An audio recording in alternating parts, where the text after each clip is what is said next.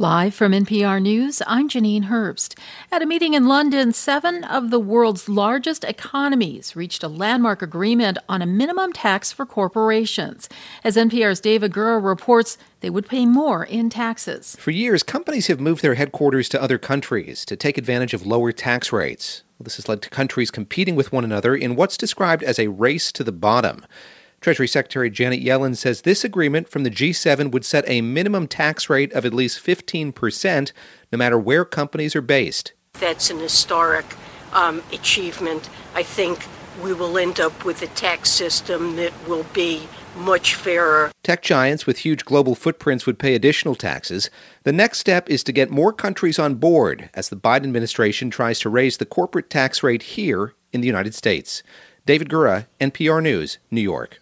South Africa is reporting a third wave of new coronavirus infections. NPR's Jason Beaubien reports the South African Medical Association is now calling for tighter lockdown restrictions. COVID cases in South Africa have quadrupled since the beginning of May. The government has put in place a new curfew forcing restaurants, bars, gyms, and other non essential businesses to close early. It also reimposed limits on conventions and religious services to 100 people indoors and 250 people outside. The South African Medical Association, however, is calling for even stronger restrictions as the number of daily cases continues to climb. President Cyril Ramaphosa says the country appears to be on the same trajectory as two earlier waves of infections, which brought life to a standstill across much of the nation. South Africa has recorded the most cases on the continent and still has less than 1% of its population fully vaccinated. Jason Beaubien, NPR News, Freetown. Former President Donald Trump will make one of his first major public appearances since losing the 2020 election with an address tonight at the North Carolina Republican Convention. Blue Ridge Public Radio's Corey Vaillancourt is there. Former President Donald Trump won the battleground state of North Carolina by less than four points in 2016 and by less than two points in 2020. When he addresses a few thousand Republicans at a party convention tonight, he's expected to talk about keeping the state red for the upcoming 2022 midterms, an important election for Republicans, as recent census data gives North Carolina another member of Congress and another electoral college vote in 2024. Trump may also touch on his own political future or that of his daughter in law, Lara Trump, who's rumored to be interested in the U.S. Senate seat occupied by retiring Republican Richard Burr. For NPR News, I'm Corey Vaillancourt in Greenville.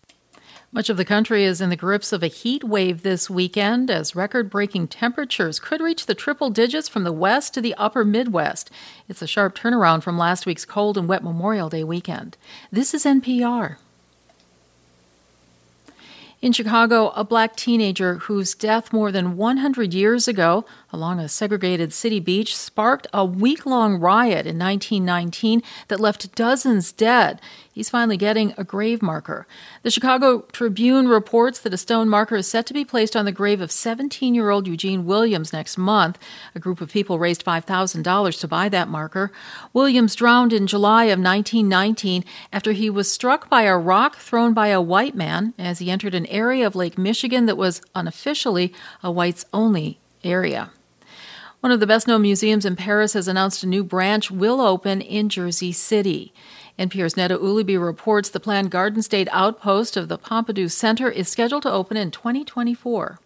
You know Manhattan's gotten too expensive when Jersey starts seeming more practical to one of the fanciest museums of modern art on the planet. Moderne, controversé, it's fantastic. Those are tourists on French television describing the Pompidou Center in one word Famous for its inside out architecture with colorful tubes, the museum already has offshoots in Belgium, China, and Spain. For a while, it seemed Chicago might be the home of the Pompidou Americaine, but Jersey City, long a destination for priced out artists, has agreed to pay the Pompidou up to $6 million annually for its presence. That's on top of renovating a century old building just west of downtown, not far from the Hackensack River. Neda Ulaby, NPR News.